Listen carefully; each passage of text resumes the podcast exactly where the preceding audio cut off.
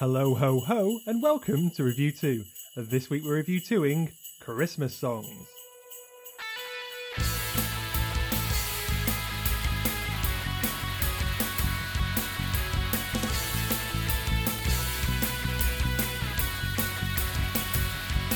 You really are Scrooging out on this, aren't you? Sit through it and cringe. Some novelty Christmas sunglasses. Larry sounds good. Adam's also there. Does love light up your Christmas tree? Season's greetings, Merry Christmas, Happy Holidays, and all the other things that we would normally throw at you. Feliz Navidad. That's a good one, actually. It's the Uh, only Spanish I remember from high school. Well, well done. Bueno. So this is the Christmas episode of RevU2. This is a gift, if you will, for everyone that supported us through the, the first two seasons of RevU2. Thank you for your comments, your likes, uh, your shares, um, and, and subscribing to us. Um, today is going to be a little different. We're going to go through and review U2's interactions with Christmas, which there's, there's not a lot to talk about. Um, but, you know, they, they have mentioned Christmas in a couple of songs Mm. and they have uh, released three covers of Christmas songs. So that's Just about enough to string together a podcast, basically. Yeah. Just about. yeah, and and as we say, just for you. Um, so we hope this festive season is treating you well. Maybe, maybe U2 will have given you a new album by this point. We don't know. Yeah, right. It'd be nice. Um, so one of the first things I do want to talk talk about Johnny is in the eighties. Like I, th- I think still now in in the UK, um, the the Christmas the songs you hear at Christmas is still things like Slade, Yep. uh, and Wham. Wizzard, Yeah, as all it seems to be the same songs all the time. Um, certainly. Band Aid is, is always in there. But there's a lot of songs that came out uh, the late 70s uh, and through the 80s. Um, a lot of U2's contemporaries then that would have brought out Christmas singles seemingly every year. Yeah. Why do you think U2 aren't one of those bands that do Christmas songs? I think we can agree Christmas songs wouldn't seem uh, out of place in U2's catalogue. It depends what era of U2 we're talking about, I suppose. They've always had a seriousness that means that they wouldn't exactly sit well next to Slade or Wizzard, that kind of thing. Although they do have a playful side, I just don't think it would translate that well to to Christmas, really. I, I, I, I don't know what the answer is. I don't know why they, they don't do it because you know they they do have a you know a good heart and a lot of a lot of the themes that U2 try and, and share the the present in abundance at Christmas like you know peace on earth and Yeah. um kind of Christian values whether you're, you're a Christian or not but that's what they promote they promote peace and love all the time and that's what gets promoted at Christmas more so than anything else. So why don't you think they've had more Christmas songs then? Um, I don't know. I don't know if it was if there was a fear that uh, in in the eighties that that's th- those Christmas songs would start to define your career, and there are a few eighties bands that you only hear of at Christmas. Well, name another Wizzard song. That's true. Name another Slade song. Well, come on, feel the noise. But I know what you mean. It is. Yeah, is a, it's- a, a de- It does come to define you for a lot of bands. Definitely. And, and you know some some of the bands uh, on on the original Live Aid single. I mean, I think that is literally the only airtime they ever get. Every every Christmas when they start playing that Mm. again. And Fortunes fared very differently after that song, didn't they? So Yeah, Uh, it worked out. It worked out pretty well for for U2. I've got to say, I am probably not the best person to do a Christmas podcast with because I generally dislike most Christmas music. I I don't think anybody likes Christmas music. Well, why are people playing it so much then? Like it's who, so who likes Happy Birthday? No one likes Happy Birthday. You only play it for other people. Yeah, but you only have a moment of Happy Birthday where you just have to sort of sit through it and cringe while everyone is singing it at you, and then I mean it's quite horrible, but it's over quickly. Um, there are three things that I would. I don't suggest. think you're roasting many people's chestnuts with this. No, I, and this is. I'm going to sound a bit Scrooge's, but there are three things I will suggest to make Christmas better for everyone. Okay, so I'm not cancelling Christmas songs or anything like that. But here are my rules. Number one, no Christmas music until December 1st, right? I shouldn't be hearing Slade in mid November. Ridiculous. And I know this is going to make me sound like a grumpy old man. I'm sure it's very cliche, but tough luck. Second point fallow years for some songs, right? We don't need Slade every year. We don't need Mariah Carey every year. We don't certainly don't need Wizzard every year. Can we just all agree that for five years, and I'm being deadly serious about this, for five years, no one plays Slade, right? We'll pay off all the people in the band. We'll pay off Noddy Holder and the rest, the guy with the terrible haircut, etc. um, we'll pay them off. Dave Hill. Yeah, that's it. They'll get their money that they would have received, okay, because I'm sure they're living off the royalties. And we just don't hear them. And then when they come back, people will actually be excited to hear them. Because if I have to hear again, and stupid Slade song. Anyway, and the third thing, sorry, Tyler, go on. But no, are there any are there any Christmas songs then that you do like that, that do get you in the mood? Yes, um, for Christmas. Um, Jona Lewie, Stop the Cavalry. That's a great song. Um, still not quite yet bored of that, but I'm sure I will be. Um, my all-time favorite Christmas song is "Merry Christmas, I Don't Want to Fight Tonight" by the Ramones. The Ramones have done a Christmas song, and it's That brilliant. doesn't get as much airplay, does it? It needs to though, because it contains the epic line, "Where is Rudolph? Where is Blitzen, baby?" And that is a good line. So, I mean, this brings me on actually to the, my third suggestion for improving Christmas in terms of music.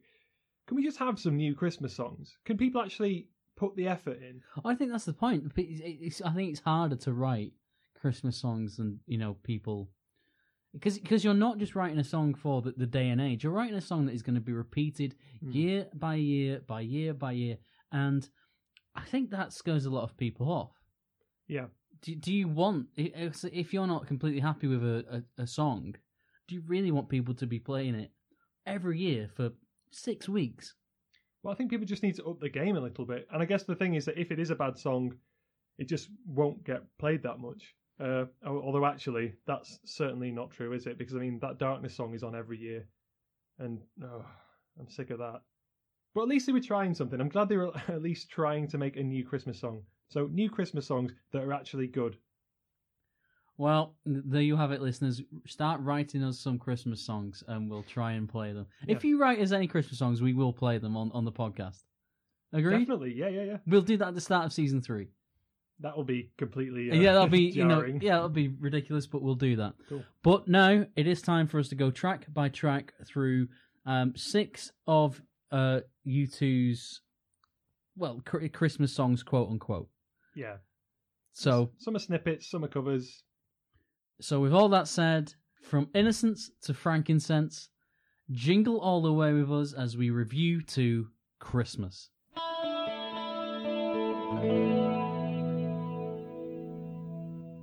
Okay, so we're going to start with snippets. This is this is when U2 have included lyrics to do or talking about subjects around Christmas. Hmm. So the first one is from 1995 from Miss Sarajevo. And Johnny, would you like to give us the snippet of the song? So the line is Is there a time for tying ribbons, a time for Christmas trees? Is there a time for setting tables, and the night is set to freeze? So it's obviously a reference to Christmas. I don't think I really even picked up on this that much when I when I listened to the song. Maybe I glaze over during this bit. But I think Miss Sarajevo in this part of the song, and I mean this is a difficult one in some ways because I'm very aware we've not fully reviewed Passengers yet. That will be on a later season at some point. So I don't want to talk too much about the whole song, but this reference seems to be all be about moments of beauty amid horrific times, basically, amid dangerous times. And something like a Christmas tree can be something that is a beacon of hope, really, I suppose, in this in this song.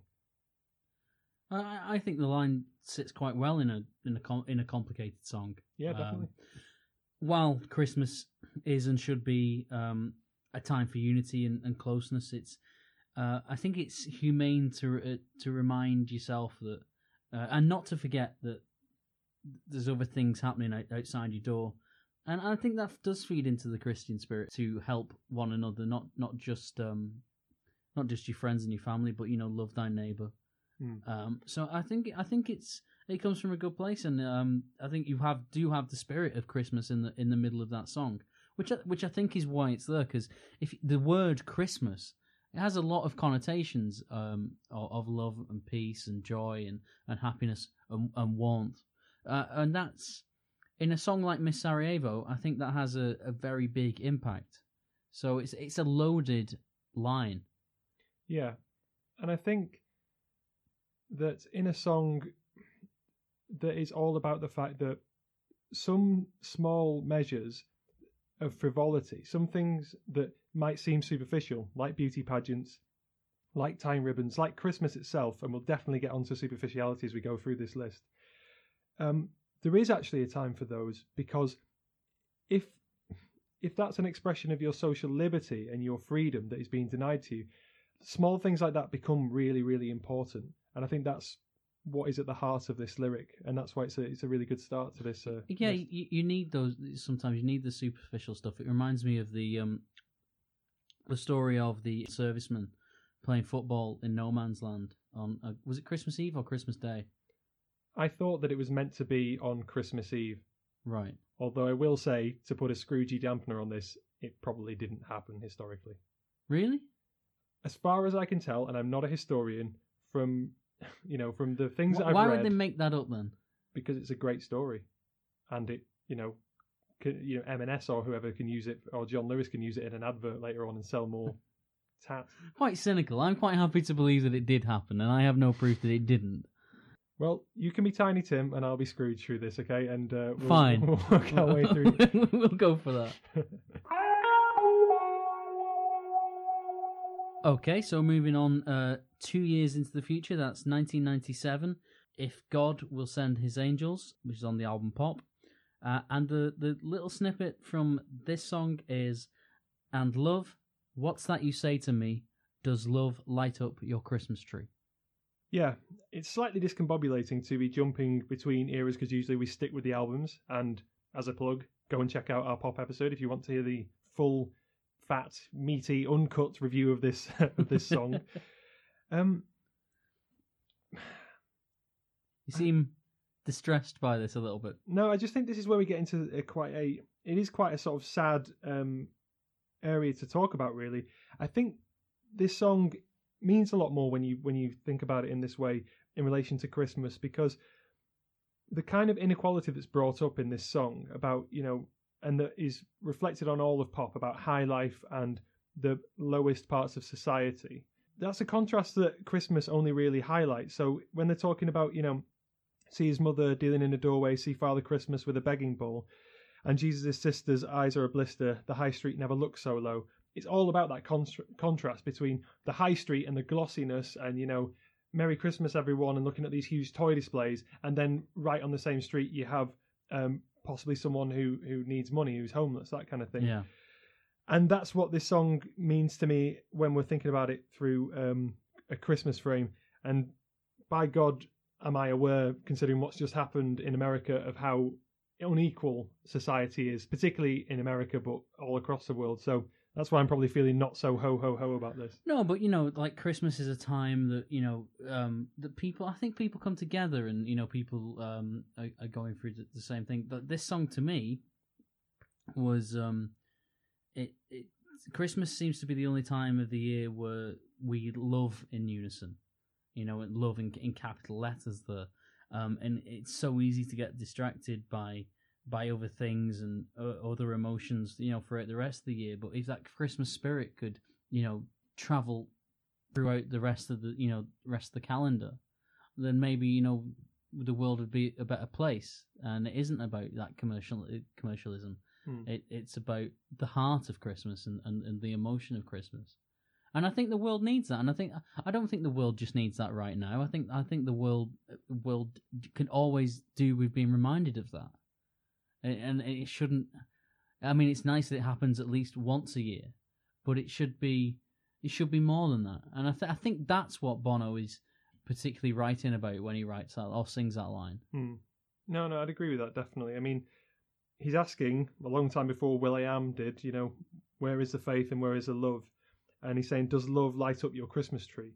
So he's basically bringing out the fact that you know what is invested in your Christmas, you know, via that kind of image of the Christmas tree. Is it love that lights it up, or is it simply a concern to impress the neighbours or to show off? You know that kind of thing. Well, there's, there's there's things like there's the build up to Christmas where you're stressing out and you know wondering if you've got enough money to buy all the all the presents and wor- wor- worrying if you've bought someone enough or um, if you've got the right gift for the right person Hmm. and making sure you you've got enough food to feed everybody and there's, there's all that stresses and then there's there's that calm of Christmas Day which sometimes can make Christmas Day feel a bit anticlimactic Yeah, certainly. but it, but it's the calm when you when that's the bit that you're supposed to enjoy but but it sometimes doesn't seem worth the amount of stress But it's certainly a welcome relief from walking around Debenhams and listening to Slade on repeat. I've just banged the mic. I'm that annoyed. and uh, yeah, just yeah, you, you definitely need that kind of calm and respite. It's kind of weird that this exists on an album like Pop, which is so sunny though as well. Do you not think it's a bit? And this song to me, like a bit like the Playboy Mansion, sounds really sunny in general, especially when Edge is playing that guitar riff. And you got Christmas. Well, you know, as we discussed on on on the the pop podcast, we it's a it's a very dark album. Um, Yeah. and when you when you think of a darkness in, in, in terms of a time of year, then you go to Christmas, and and Christmas is um, it's it's lit up by these these you know the Christmas lights and um, stars on trees and things like that. There's there's a lot of light in Christmas, but the, the setting of it is dark. Hmm. There's the reason that those um, those lights are there. It's it's to make you feel a bit a little bit better in, in that, that dark month of, of December.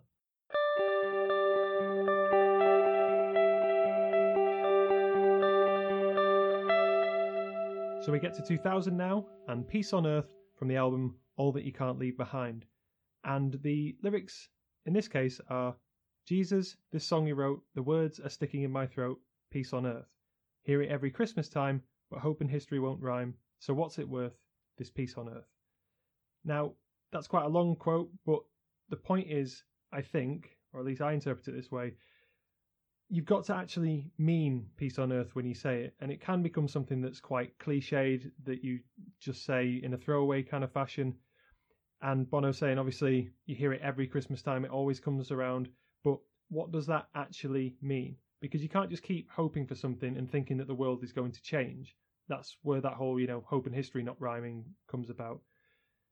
So it's a reminder, basically, and the political context of this song is obviously very distressing written shortly after, or rather on the day of, of the Omagh bombing, it becomes even more important to stress the peace of that of that sentiment, peace on earth. Yeah, I think I think we said in the All That You Can't Leave Behind podcast that this is um, this is a prayer for peace.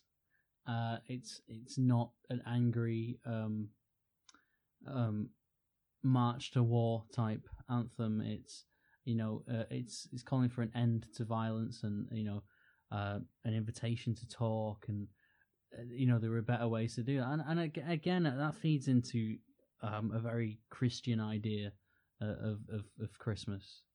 Um, Although I wouldn't say, I think neither me or you are, are, are Christians No. or theists of any sort. it's why we should kind of shy away whenever religion is is mentioned. in so yeah in some respects um but i think it obviously is those values have transcended purely being you know christian if you know what i mean. So when we say christian values i guess it is with inverted commas. You can express them if you're not and you might not express them if you are to be honest um and vice versa. So yeah, Um, but it's nice, and I think I think this is meant to be a Christmas song because the, the because the symbol in in the handbook is a Christmas tree. But i you- brought that up. you, yeah, you did, and you, you know you can never really you can never really tell because they don't come out and say you know this is a Christmas song. U2, they just they just kind of leave it. I think it's not a Christmas song because I don't think they would be aiming to because it doesn't have the release at the at that particular time. Would you agree it has a Christian uh, a Chris a, Christmas sentiment? Certainly, yeah, yeah. I mean, Yeah. I mean, it, it does mention it explicitly in the lyrics, um, and I, there is that kind of like almost astral, like uh, tambourine kind of you know Christmas sounding sound to the whole song. So, and I think it does sound good, Yeah. but it is also a bit weird to be going through the middle of an album and start to. I mean, if you listen to this in May, then it's a bit odd to sort of start to hear a Christmas sound. Maybe that's why they didn't make it explicitly Christmassy. Yeah, maybe. It's very summery album, this, I think. Okay, so now we get to the covers. This is where U2 actually do fully fledged Christmas songs. However, they are covers of other artists' songs. The first one from, I think, 1986, 1987, around that time. Uh, it's December 16th, 1988. Right, okay, so I'm completely wrong there. Uh, so 1988, in between the Joshua Tree and Rattle and Hum, U2 appear on a TV show in Ireland called RTE, and they do a cover of John Lennon's "Happy Christmas, War Is Over." What did you think of Larry during this performance? well, at the start, I thought, is Larry actually going to do anything? He looks very bored to, at the start. I don't know where he was secreting that tambourine, but it surprised me when it turned up. Just sort of pops up. Yeah, Yeah. yeah. I mean, on my notes here, I've just got Larry gets a tambourine to play with. And it does feel very much like a kid who's been given a tambourine. It's like, there you go. And all the rest of the band are really getting into it. And he's just sort of there, like, like mm, all right, fine. I, I, I actually, I actually thought it was a good version. It, for a, for a TV show, very raw, you know, just one time performance. It was, it was. I thought, I thought it was all right. I think they actually did record this at some point as well. I think there is a, a recorded version of this. Well, I certainly didn't uh, listen to any recorded version. It was simply, you know, studio recorded version. Yeah, It was just this. I always feel sorry for um, any band when they have to sing on a on a talk show in that format because a it's a bit weird. no control over your own sound. Yeah, yeah, and certainly not not enough. Um, and also just having to sing from a sort of crouching down, bent over position. It's not very good, really. It doesn't help. But I mean, the band acquit themselves pretty well. Bono sings well. Um, I can't really tell if it is just the bad quality because obviously it was ages ago. It's probably been moved from tape to digital format. But I think Edge has, despite this being acoustic, I think he still has some sort of like mild flanger or chorus or phaser on his acoustic, which is just it's so typically Edge because it's meant to be an acoustic stripped down version, and he's just saying, "Do you mind if I have just a little bit of uh, some crazy effect on there as well, Yeah. please?" Um, but that might just be the recording quality. But I think it's great. I mean, you know, Bono is obviously a big fan of John Lennon and uh, and the Beatles. Um, the song doesn't give Bono the chance to reach the heights vocally that Bono at that point was capable of. Hmm. But but I do. I think it's a, I think it's a nice little rendition of a of a Christmas song. I just thought, nah. I mean, it's it's okay for what it is, but You really are Scrooging out on this, aren't you? yeah, I just think at the end of it, I was like, well, that's over now. And but the crowd went wild. I, I don't know what they were watching.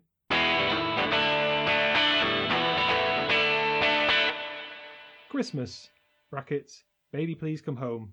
Close brackets.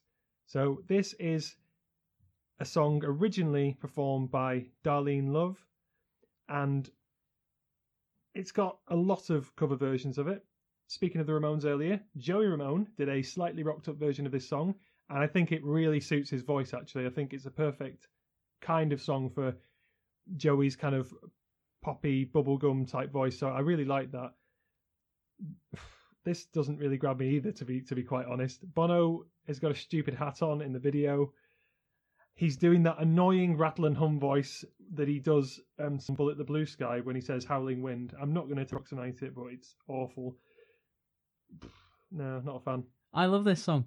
I I listened to this song probably uh mid October because I I that just goes against all my policies policies on Christmas. well yeah it does but I really I think this is a really really good version and I know people that have this version this this U2's version of this song in um in Christmas playlists and I think it I think it's re- a really good um interaction with Christmas for U2 I think it suits them I think vocally it it it, it suit well it suited them at the time at that um Rattle and Hum time but it's I think it's a really good song and it's a really good uh, uh, rendition.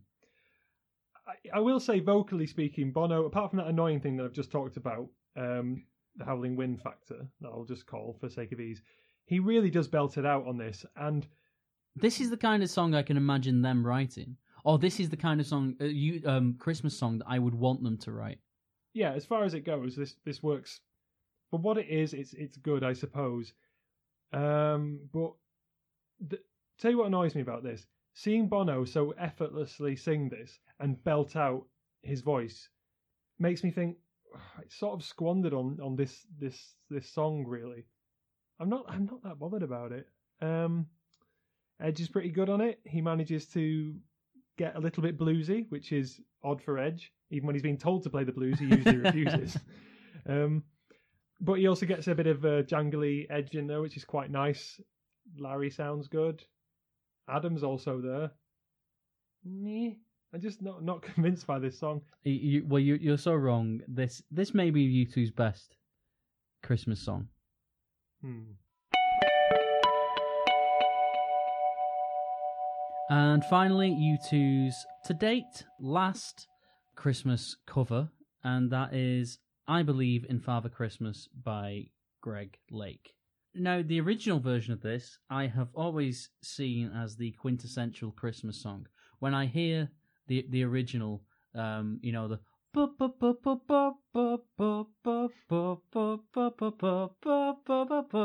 that bit, Yeah. I, that that that's Christmas to me. That that is Christmas in sound.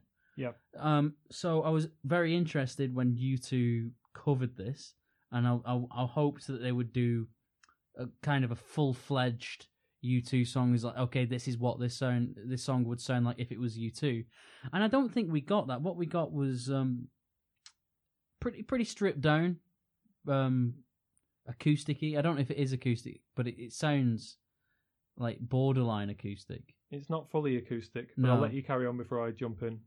Um, but it it, it, it sounds like Christmas, and it, and it's not.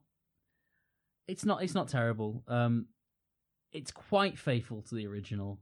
Um, but just a bit calmer. Um, and I think they could have really U2'd this song and and made it into one of those you know epic U2 songs. Put a boom char in.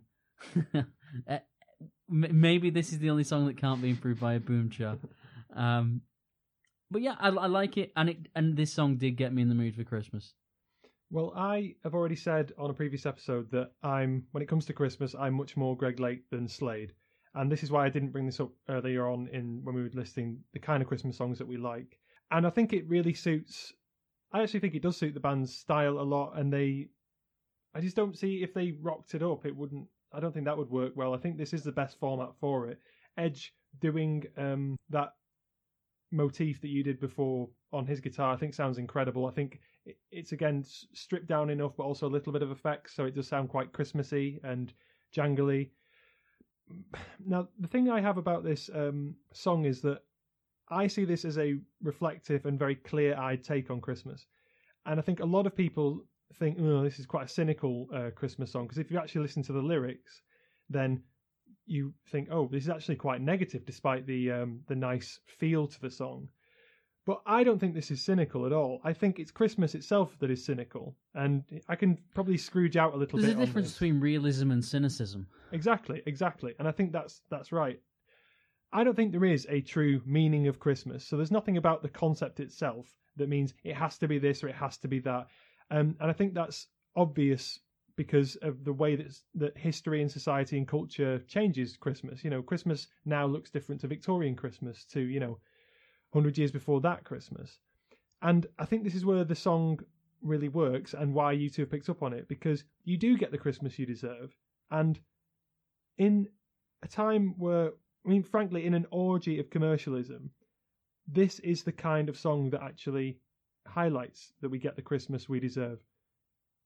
We get a Christmas that is horrible, that annoys people, where you feel stressed out and you have to go and spend a certain amount of money to ensure that you're displaying the right amount of love. And that's why I think U2 have actually focused in on this because they're a lot more of a cynical band than I expect. I think Peace on Earth, where he's talking about that phrase choking in his throat. I think if God will send his angels, which is all about the fact that God seems so absent here, and they mention, you know, are people actually lighting up the Christmas tree with love or not? It, it fits in really well, you know, to a whole history of U2's interactions, as we're going to call them, with Christmas. Yeah, I, I, I like it, and I think it's I think it's a, a good one. They're gonna have to if they're gonna do another one.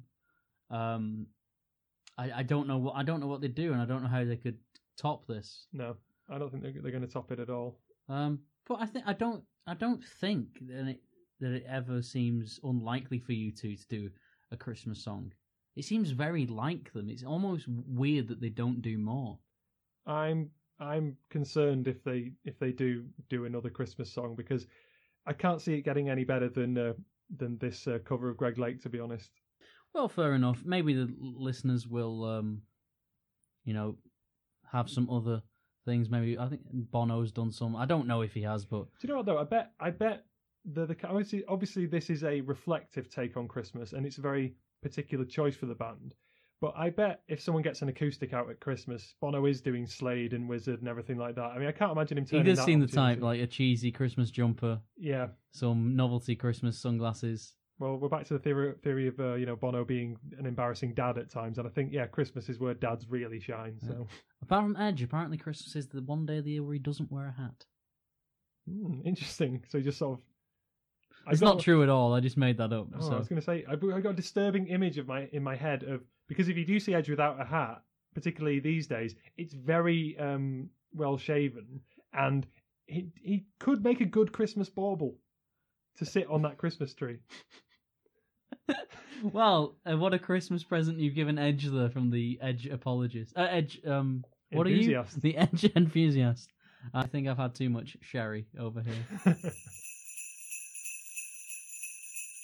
Okay, so it's now time for our one-time feature: Jingle Bell or Jingle Hell. Jonny, which is your Jingle Bell of the six songs we just went through? so if I'm understanding you correctly, that's my favourite of these That that would normally be your oh sweetest thing. Okay. Um, my favourite out of these. This is difficult though because I'm judging covers against songs that U2 have done, and I would tend to always go for the U two song. Um, I think As as a Christmas song, this has to be your favorite Christmas song of the of the six we've just talked about. right. Okay, I'm making a meal out of this. A Christmas dinner, one might say. Um, I like the Greg Lake song. Okay. Um, for me, I've got to go with Christmas, baby, please come home. What would be your jingle hell? My jingle hell would. Mm, it's a tough one actually. Probably that lackluster performance of the John Lennon song. I mean, again, meh is my only opinion. Yeah, I think I have to agree with that. Um, but I but it's funny to watch it and to just watch Larry really not want to take part in any sense of the word. Well, it's nice that we're joined in unity on this very special day. Okay, Tyler, as a special treat this week, I'm going to do something a little bit different now and something that I've not prepared you for. And what I've done is I've prepared a little U2 quiz based off Mastermind. So I'm going to read the actual questions that were answered by a Mr. Phil O'Rourke on Mastermind.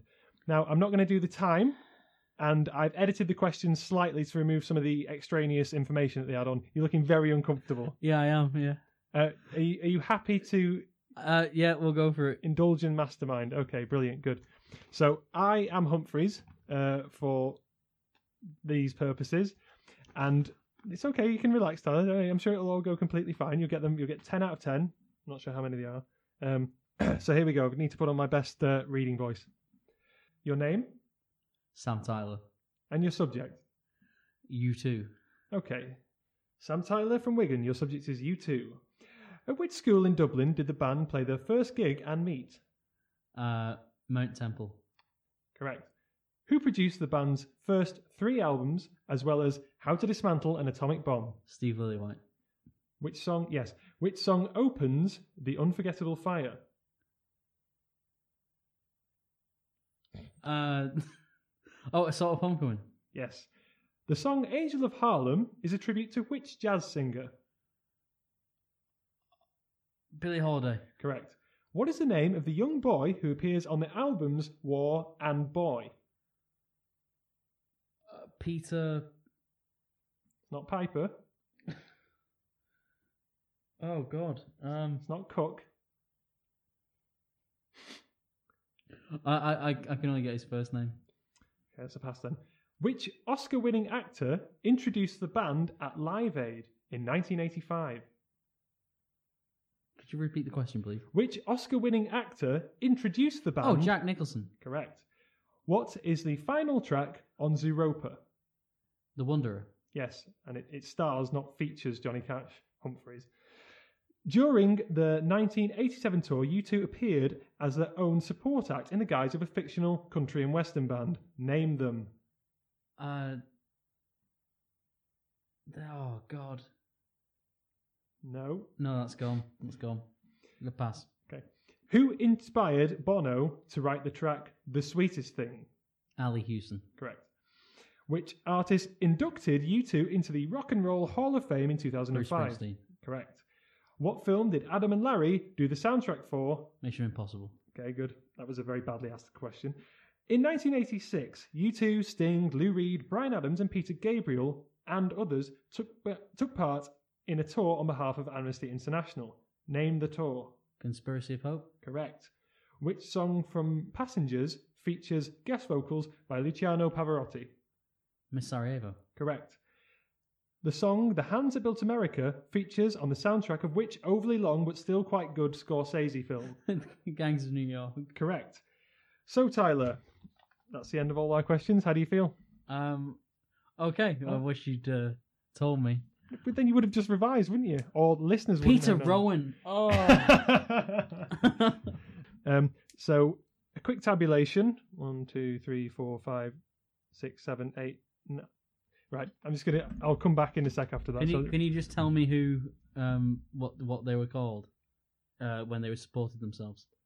uh, yes, it was the Dalton brothers. Oh. And um, for a bonus point, then, because I'll, I'll tabulate the mark based on this, for a bonus point, which member of the band appeared as Daisy Dalton and was dressed up as a woman? I'm gonna go Adam. It was Adam, correct. Okay, so let me just count this up and then we'll cut this back in. So Okay. one, two, three, four, five, six, seven, eight, nine, ten, eleven, twelve, thirteen, and you got the bonus. Okay. Okay, so okay, so Tyler, you got thirteen with a bonus point, making you fourteen overall. So well done. You actually did better than Phil O'Rourke, although um, I guess he was prepared in some ways. Um, so and you were very much put on the spot. Although we have kind of done the podcast as preparation. So, but I mean, do you know what? You did better than I did as well in the first time I did this. The ones I couldn't get were uh, Jack Nicholson and um. Oh no, that was it. No, I just didn't get Jack Nicholson. Does that mean that I'm more of a U2 fan than you? No, because I've just realised I got exactly the same amount as you. So after that and my big uh, uh, hot flush there, um, I'd like to say Merry Christmas to all our listeners. Jonny, would you like to say the same? Yes, although I have appeared a bit of a Scrooge, I do sincerely wish all of our listeners and all of our fans a very, very Merry Christmas. I guess all that's left to say is thank you very much for listening. Um, Merry Christmas. Thank you for tuning in to the first two seasons of RevU2. We will be back in the new year with season 3, where we're going to have to shake things up because, well, we've pretty much run out of U2 albums apart from Songs of Innocence. But until then, thank you very much. Merry Christmas, and we'll see you then. Merry Christmas and see you soon.